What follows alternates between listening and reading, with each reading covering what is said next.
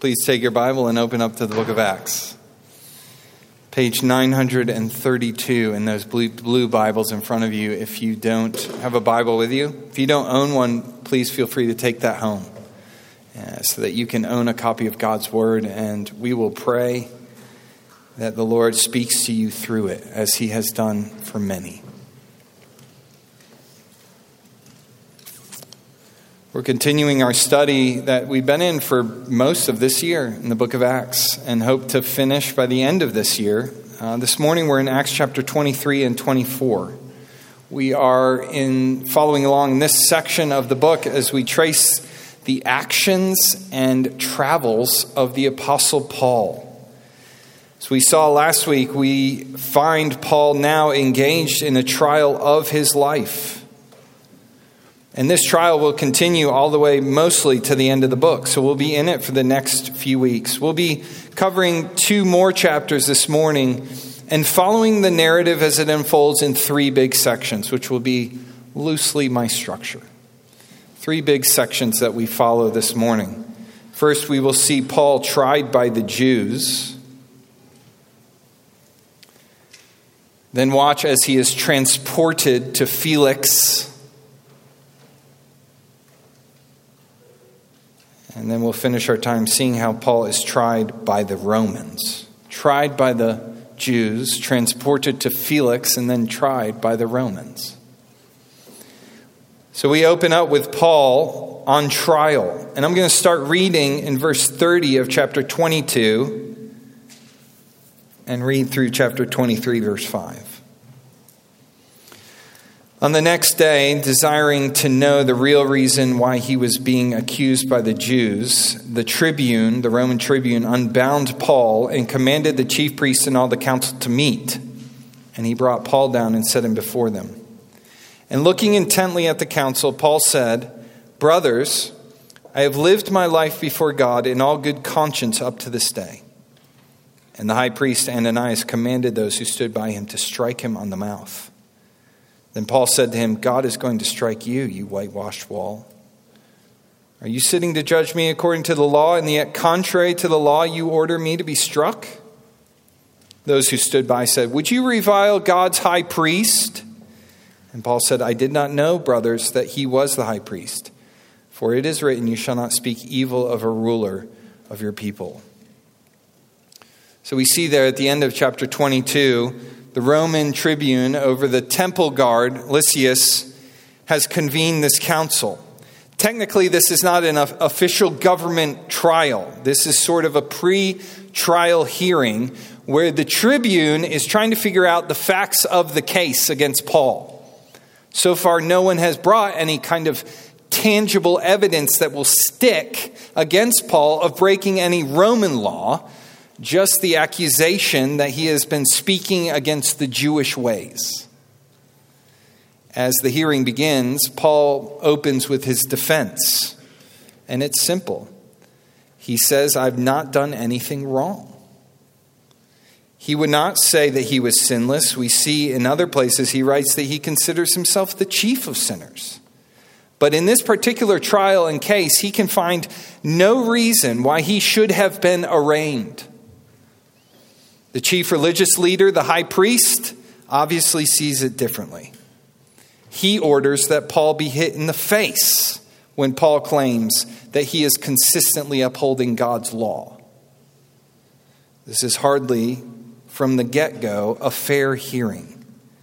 And as we heard Derek read earlier from Leviticus 19:15, the way the high priest is going about this trial is not in keeping to God's law, where he was commanded, "You shall do no injustice in court."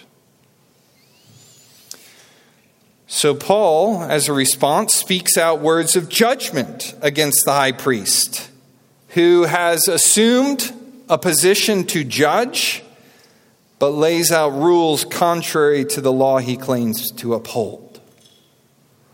Paul echoes Jesus' indictment from Matthew 23:27.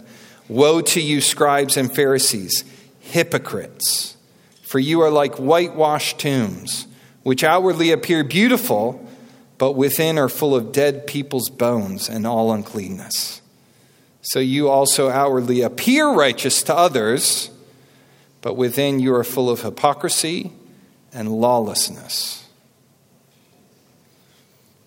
Now, the high priest has friends and colleagues on his side who come to his aid, who rebuke Paul for speaking against the high priest, demanding that some sort of honor be shown to Ananias for his position, even though, as we see in his actions, he's not deserving of it.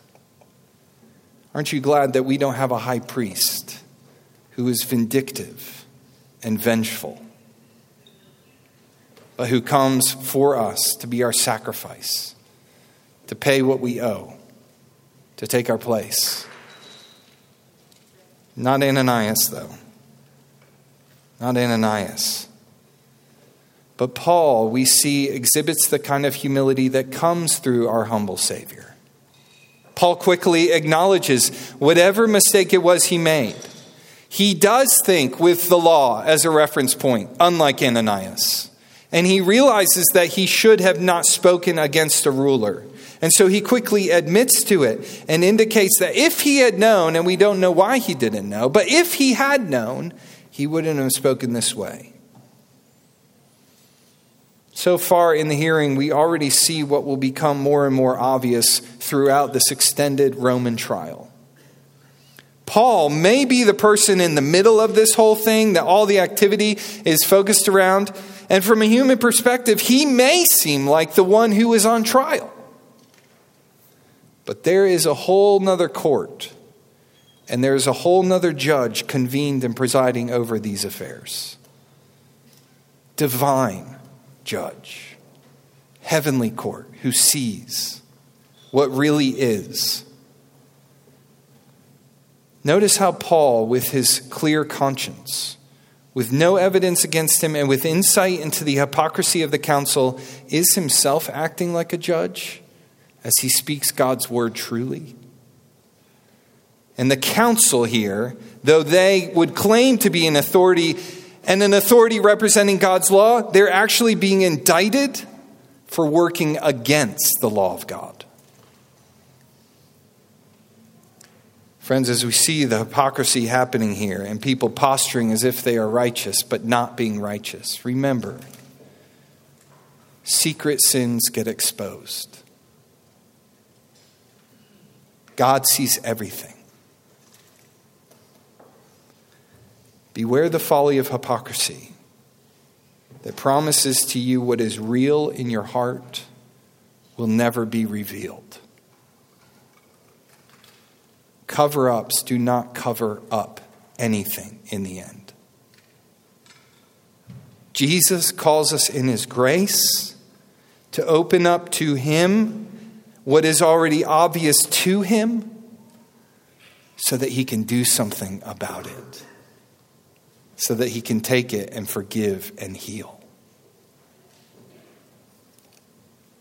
If there still remains no mention of evidence in this so-called trial, then we might ask the question, and we will keep asking the question for the next couple weeks, why is this trial continuing? Don't you need evidence to even make something like this work? Well, it's because of the gospel. It's because of the gospel. Look at chapter 23, verse 6. Now, when Paul perceived that one part were Sadducees and the other Pharisees, he cried out in the council, "Brothers, I'm a Pharisee, a son of Pharisees. It is with respect to the hope and the resurrection of the dead that I am on trial."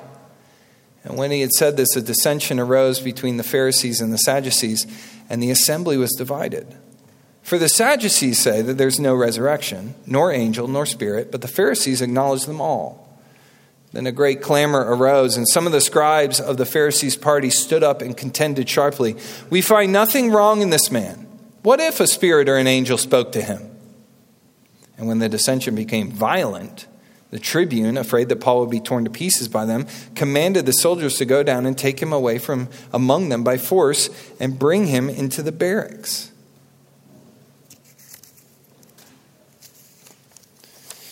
Some in the group here, the Sadducees by name, denied the resurrection. They held a theological position that it could not have happened, and so denied that Christ was the Messiah.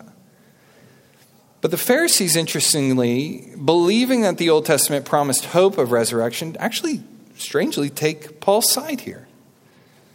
They believe the Scriptures hold out eternal life after death, and so they defend Paul. Shrewdly, Paul sees a way to kind of conquer and divide the room. And we might think he's just playing political games to his advantage, but he's not. He's bringing clarity in the midst of a chaotic situation and to a confused group. Paul is, for the sake of all, though he himself is supposed to be on trial and his judges are supposed to be doing this, he provides the clarity needed. He cuts to the heart of the matter. This is not about Jewish laws being broken. This is about whether or not Jesus Christ rose from the dead. If the resurrection is true, then there are no claims to be made against Paul. There is no reason to oppose Paul for preaching what he had across Asia. If Jesus is alive, then the Old Testament law has been fulfilled as promised. And the Jewish people have their long-awaited Messiah as promised. And Emmanuel, God with us, has come to earth as a new temple where God's people can live with him forever, as God promised.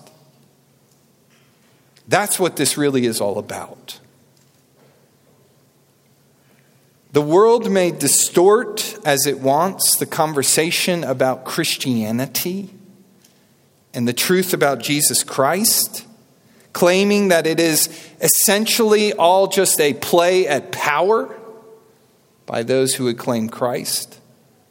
Or they may diminish Christianity, claiming it is just a religion for the weak and powerless, a crutch for people needing something to rely on. But the truth we carry remains unchanged by the court of public opinion, no matter what that opinion is. Jesus Christ is Savior and Lord, and we can have life in him and in him alone. That's what our lives need to be all about. Dissension breaks out over the disagreement about the resurrection in that room, and fearing that Paul will get hurt, the tribune protects him. Another ongoing irony in this story, that the Jews who claim to be protecting God's law end up threatening God's innocent people, while God uses the Romans, who the Jews despise, to protect innocent Paul. What must Paul have been thinking when he went to bed that night after these proceedings? 2 consecutive days, 2 mobs that nearly took his life 2 times. Well, he doesn't seem to question whether or not he should be here. Maybe he had other questions. In loving support and affirmation, God takes the opportunity to encourage Paul in the middle of his trial. Look at verse 11 of chapter 23. The following night, the Lord stood by him and said, "Take courage. For as you have testified to the facts about me in Jerusalem, so you must testify also in Rome." I doubt there's any person, weak or afraid as you or I may be, that wouldn't be so helped to hear the living God speak to us. Take courage.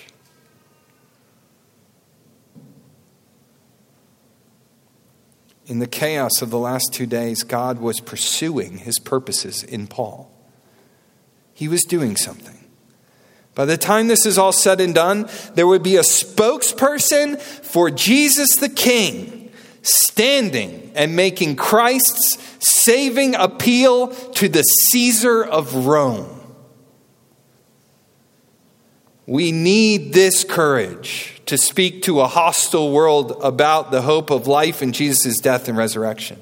Christians are regularly threatened with verbal and physical violence. Others will receive injustice, imprisonment, even death for their testimony, some even this week. The boldness we need will not come from within. It will come from God, who gives courage.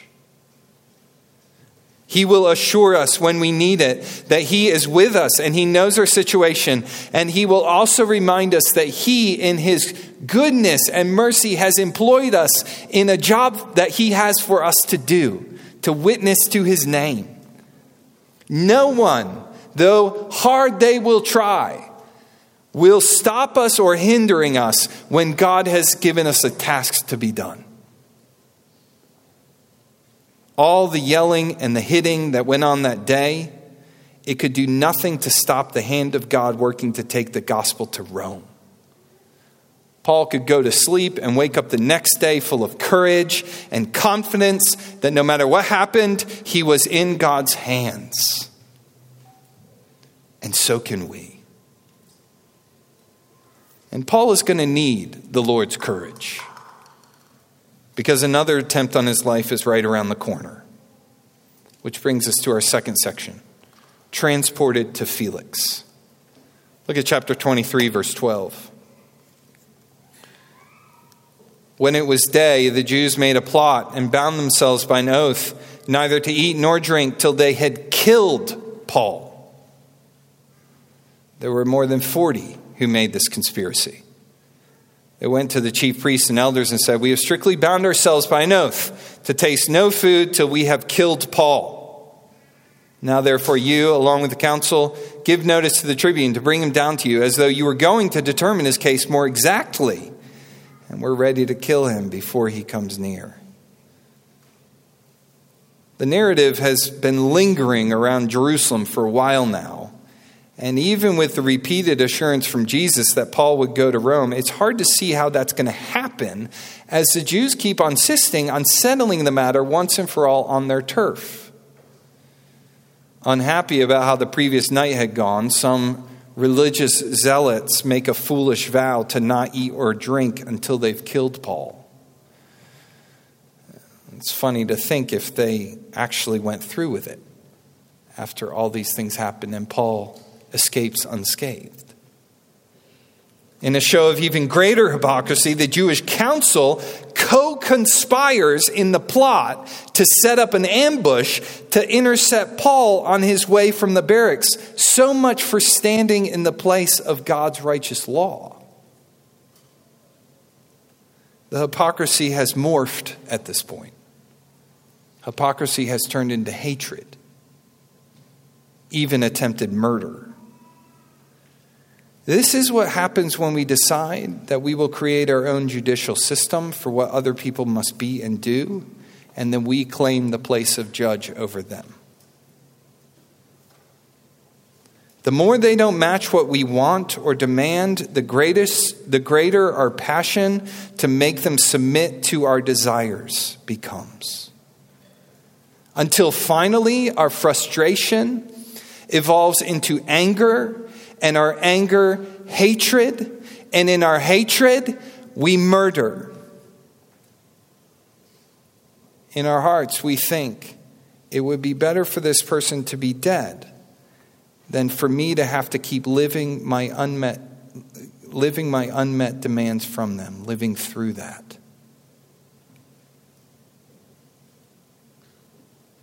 Yes, our hearts can really be that twisted.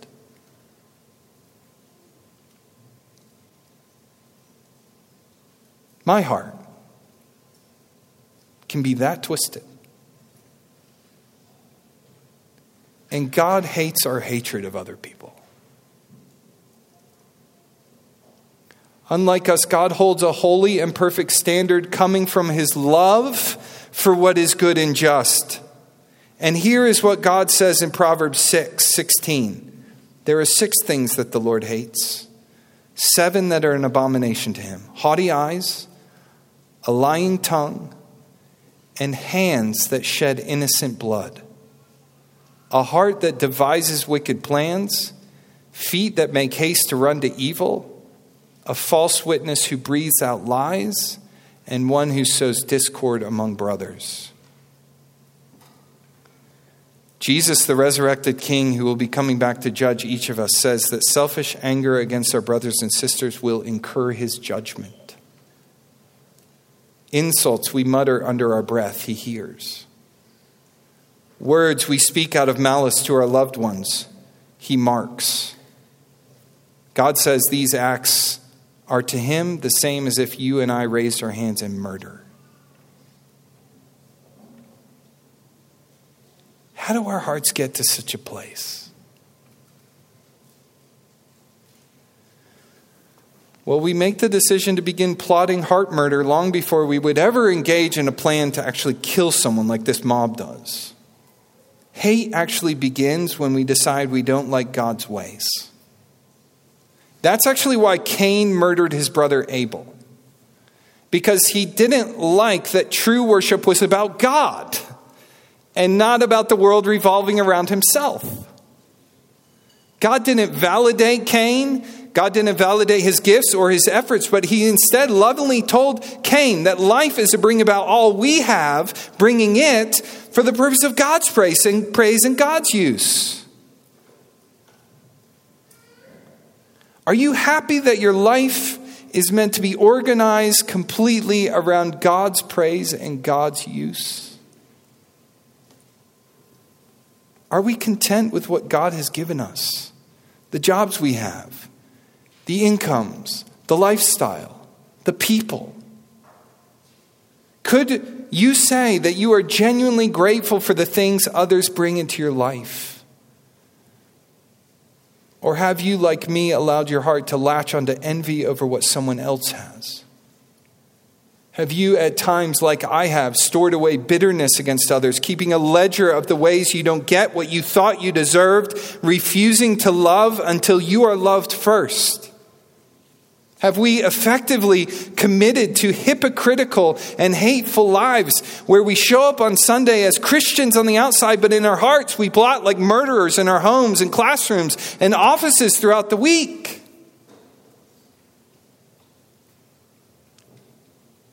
Each envious, bitter, and hateful thought that goes unrepented of is like a flame that starts with a flicker that will, if not drenched in humility and confession and forgiveness and Christ's grace, will only consume us and consume others that we try to hold it close to. If you see it in your heart, if you see it in your habits, drop the flame. Confess it, ask for forgiveness, and plead for grace to walk away from our wickedness. Christ, who was hung on a cross by hateful people, offered his life in return for their forgiveness, and he offers the same to us.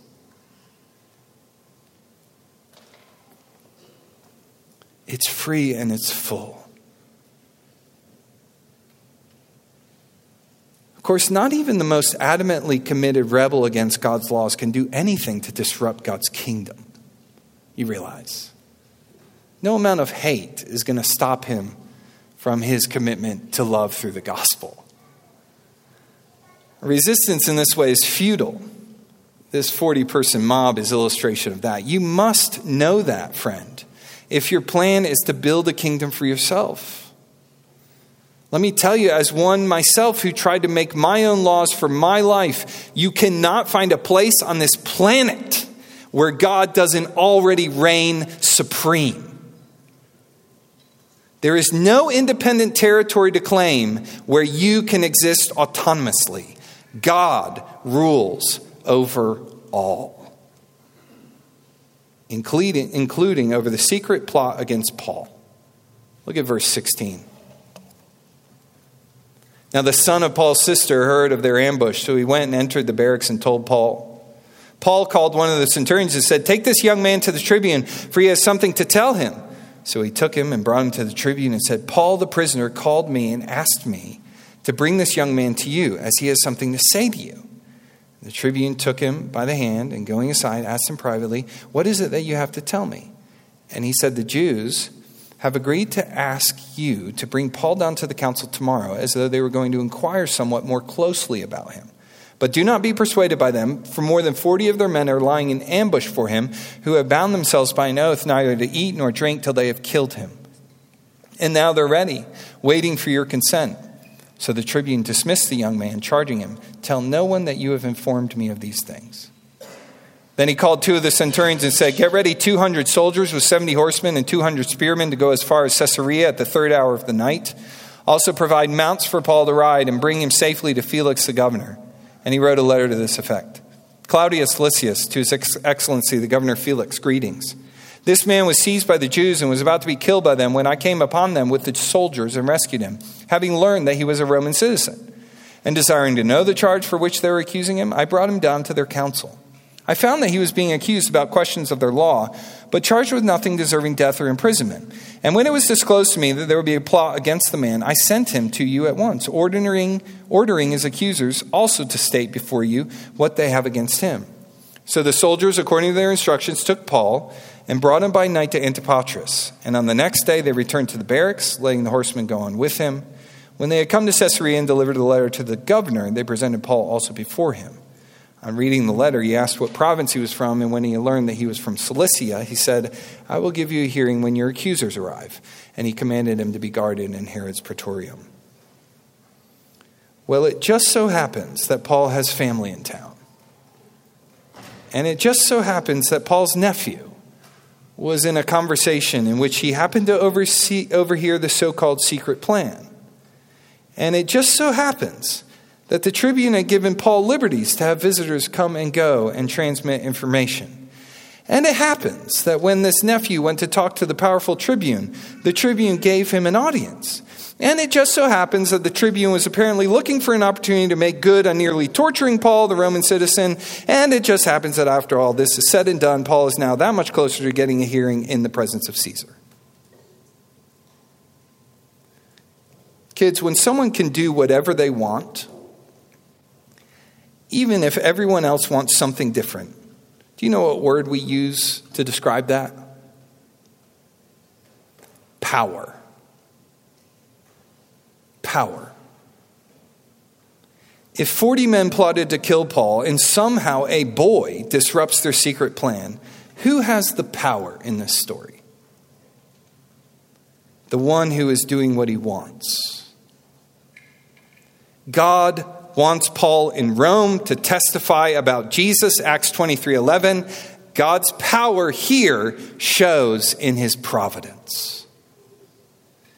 It was not empty comfort then that the Lord offered Paul the night before. It wasn't a weak encouragement to try to be courageous in the face of what was unknown, though God himself had no control over that. No, God had control over all of this. Every bit of information exchanged in the dark, he knew before it was whispered. Every person connected to the situation, including Paul's nephew, God knew. Every step of murderous men, he anticipated. And he told Paul, have courage because I am the God of absolute providence. I exercise control and power over every last detail of every human being. He is able to protect us. I love how the Tribune assigns 470 armed and trained Roman troops with horses to counteract the threat of 40 average men. If you do the math, that's more than 10 to 1. And before the plot can even be acted on, Paul is already out of town. The folly of human pride is that it assumes that there is going to be a grand battle we get to wage against God one day. When man and his supposed power will come out onto the battlefield and like Goliath, call out to someone to fight us and the best man will win. If you're counting on that day, it will never come. God will strike you down before you ever get there. What kind of power does man think we have that we think that we could outmaneuver God? Is there a man, ruler, or even nation that could stand on a battlefield against an invisible army of angel hosts and think that we come out alive? If your strategy is winning a war against God, exit that plan now. Make plans to surrender to him instead. Find peace in the end of your hostility. An afflicted Christian who's here this morning, weighed down by cares and concerns and hurts. You may feel like you're fighting a losing battle right now. The trials that mount up around your life are crushing. But take hope, take courage. Do you see how it is that Isaiah the prophet could promise you that no weapon that is fashioned against you shall succeed? When Satan accuses and attacks you in your weakness, that you are beyond Christ's grace, or you are unlovable, or you should doubt his love for you in the middle of your trial, those temptations by your enemy aim to undercut your ability to see and know and rest that God is in fact in control. So take the truth of the providence of God and wield it as a mighty weapon, the way Scripture tells us we can. In Isaiah 54:17, you shall refute every tongue that rises against you in judgment. Under the protection of the guards appointed by the providence of God, Paul is safe. And he is safely transported out of Jerusalem. And once he gets to Caesarea, his Roman trial begins. Our third section, tried by the Romans. This testimony we're about to hear before Felix, the Roman governor, that we're about to read, is the first of three like it, before different Roman officials. And we're going to be making our way through these in the next few weeks. It'll be interesting to see at each turn what Paul has to say. So let's find out what he says here. Acts 24:1. And after 5 days, the high priest Ananias came down with some elders and spokesmen, one Tertullus. They laid before the governor their case against Paul. And when he had been summoned, Tertullus began to accuse him, saying, "Since through you we enjoy much peace, and since by your foresight, most excellent Felix, reforms are being made for this nation, in every way and everywhere we accept this with all gratitude. But to detain you no further, I beg you in your kindness to hear us briefly, for we have found this man a plague, one who stirs up riots among all the Jews throughout the world and is a ringleader of the sect of the Nazarenes. He even tried to profane the temple, but we seized him. By examining him yourself, you'll be able to find out from him about everything of which we accuse him." The Jews also joined in the charge, affirming that all these things were so. And when the governor nodded to him to speak, Paul replied, "Knowing that for many years you have been a judge over this nation, I cheerfully make my defense. You can verify that it is not more than 12 days since I went up to worship in Jerusalem, and they did not find me disputing with anyone or stirring up a crowd, either in the temple or in the synagogues or in the city. Neither can they prove to you what they now bring up against me.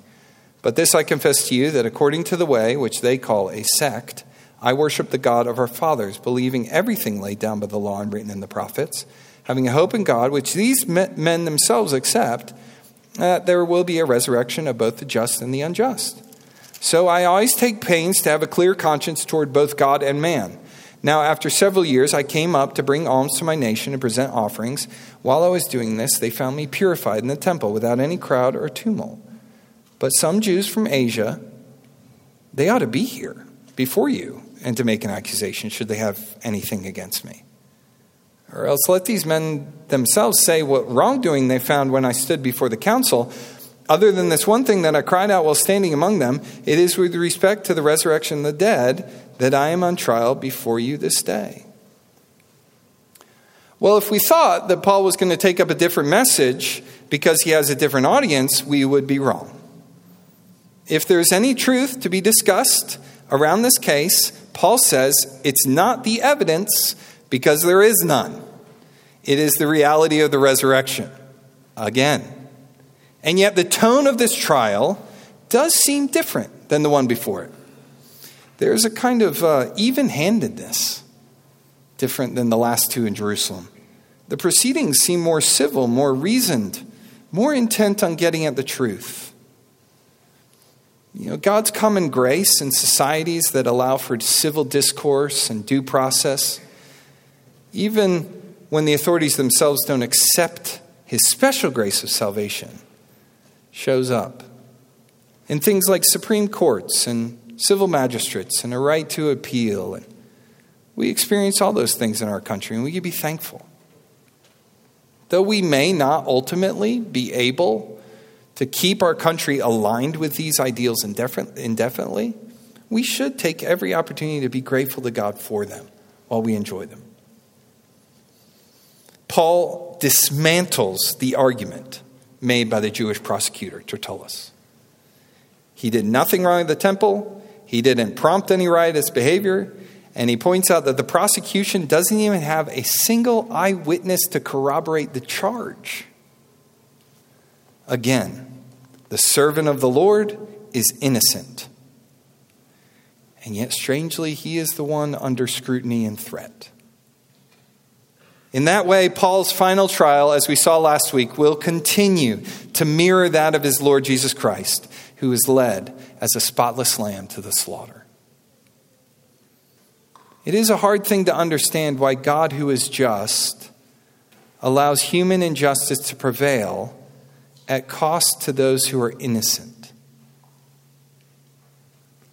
I don't need to list all the ways this happens in our world right now for you to know what I'm talking about. We see it everywhere.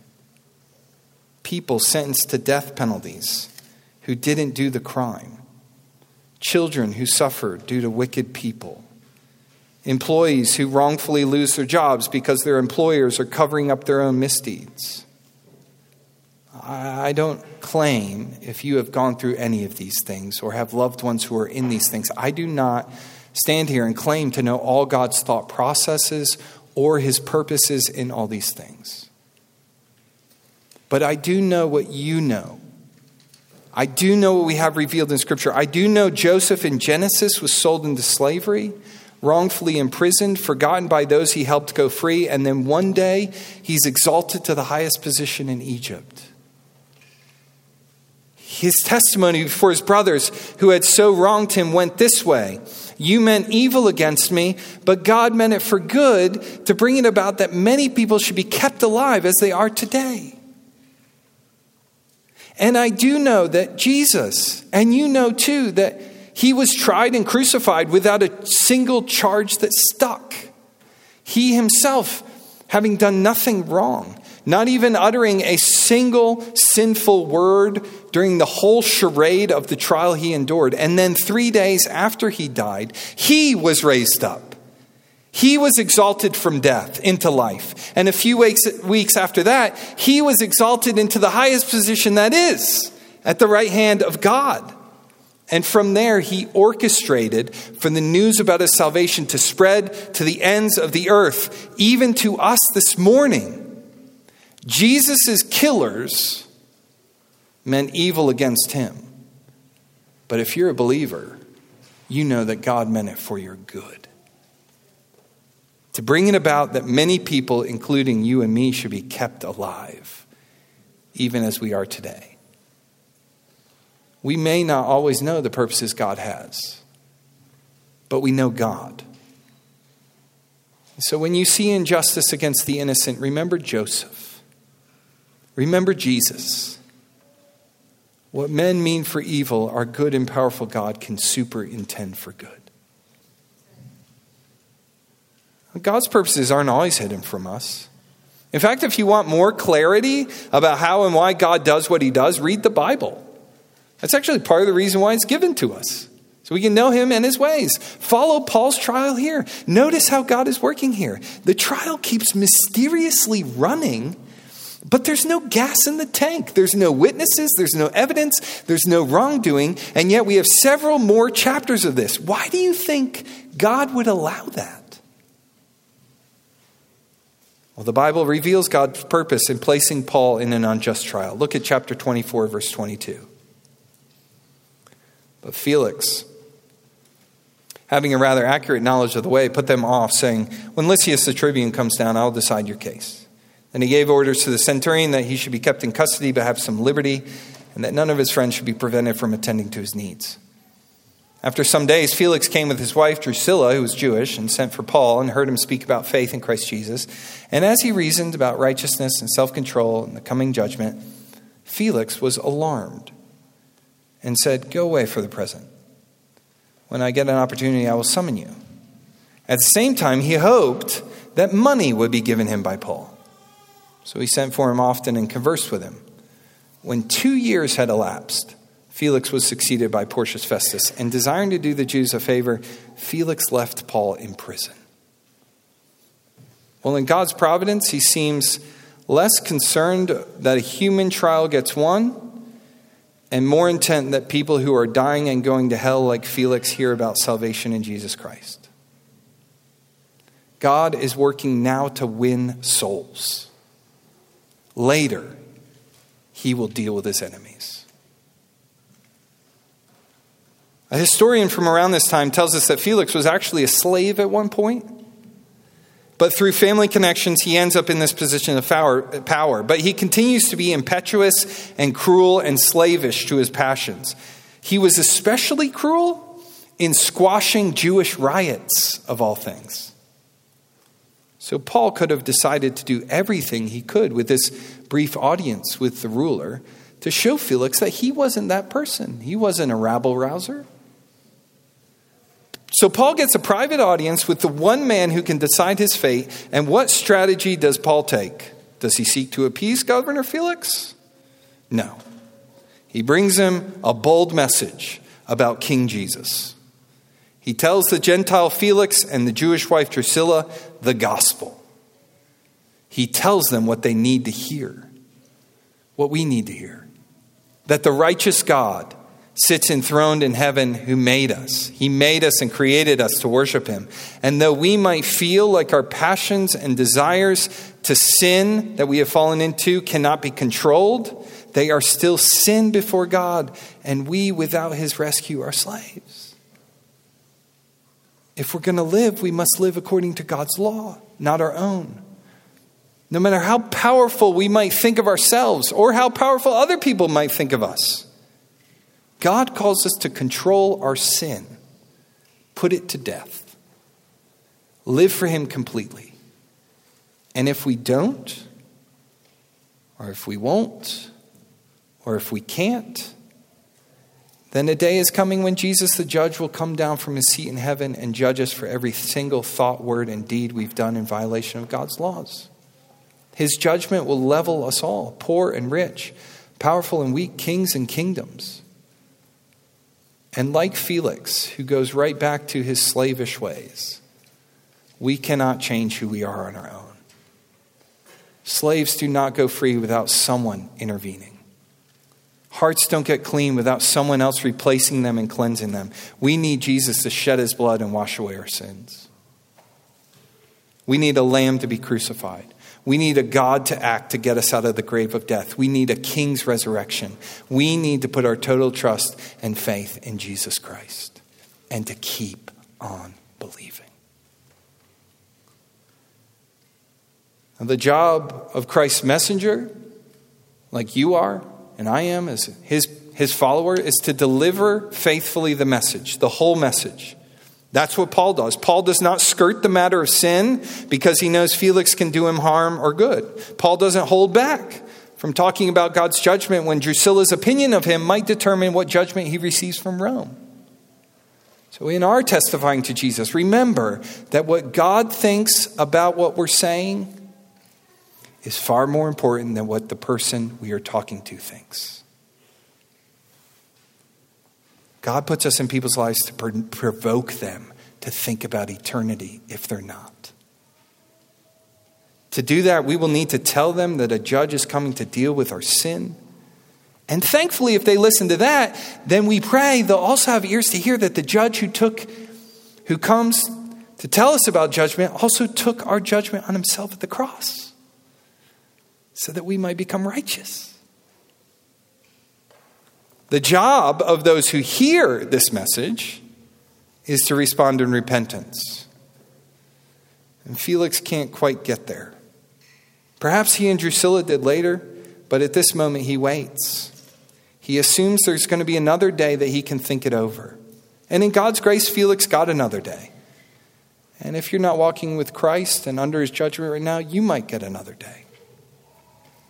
But that's not promised. Now, sadly, Felix also allowed his passions especially to get a little money, to distract him from the opportunity to get eternal life. In our hearts, a little excuse to serve ourselves first may become the biggest obstacle to us serving Jesus in the end. Make sure you're not waiting to get yours before you give God what is rightfully his. Does God get the better portion of our love? Do others get the rest? Does God get the offering of the first fruits of our money? And do others receive the overflow of our generosity? I think in many ways he is, as I watch you gladly and joyfully serving him. Praise God that he's promoting in your hearts to do that. But if he by his Spirit is prompting you to think of ways you're not, give those over to him. This week, in any situation where the choice is in front of us to serve God or serve ourselves, what do we need to do? Believe Jesus Christ first. Believe him instead of believing promises that sound like his but don't come from him. Believe that Christ has all that you need. You don't need to set apart some for yourself. Believe his providence guides you where you need to go. You don't need to make alternate plans. Believe he plans for your protection when your trust is in him. And even when you feel vulnerable, he's got you. Believe that when we lose our lives and giving them into the care of the Lord, that is when we receive his life coming into us like a vine that supports us as branches. God promises that when we give him our lives, he will use them like he uses Paul's. The Jewish conspirators demonstrate that God will even use our lives if we rebel against him. But we don't want to be tools of judgment. We want to be instruments of God's grace, like Paul. So from this point on, Paul will remain under house arrest or some kind of arrest for 2 years with very limited freedoms to live his life.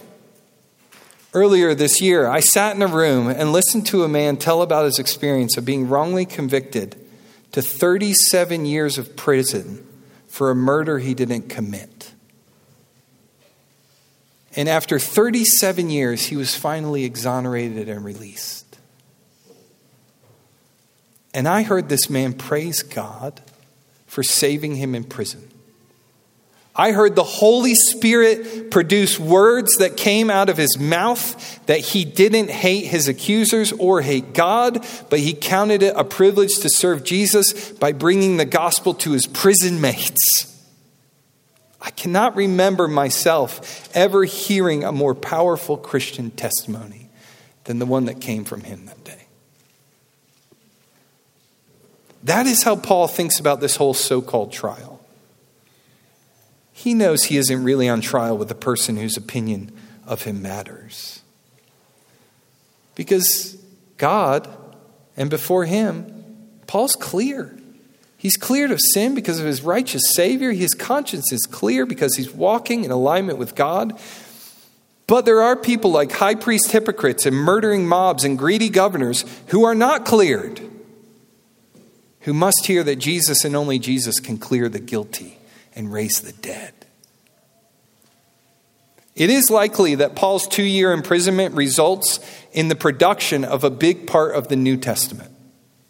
The letter to the Romans that tells us of God's great salvation plan, he likely wrote in this time. The letter to the Philippians, which disciples us into true joy in Christ, no matter our circumstances, during this time. And the second letter to Timothy, which guards and guides the church in times of trial, not to mention the limitless souls that have been won through Paul's personal witness in prison and the ones who have come to Christ through his writings. All of it produced in a trial of 2 years. If God can do all this through the unjust trial of his son and his messenger, through murderous plots that took the life of Jesus and threatened Paul's, and corrupt rulers who sentenced Jesus to death and Paul to prison, can we not expect that he can and will work through our trials for the furtherance of his gospel?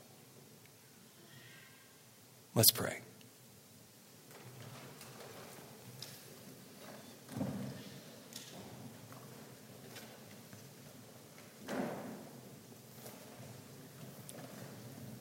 Father, we marvel at your providence and your power and your heart for the lost and your ability to protect us when we undergo trial. We marvel at the drawing near that you do for Paul and for us to comfort us when you know that we are in the midst of things that would otherwise overwhelm us. We marvel that you became man for us, that you offer a dwelling to be made with you through your Son. We are left in praise again at the opening of your word. And we are left with reminders, each of us, of how you would have us walk with you. Press those on our hearts. Press us to the point of belief and obedience. And press us through life, even through life's trials, outward, to be the messengers who carry news of a resurrected king who can release slaves from anything.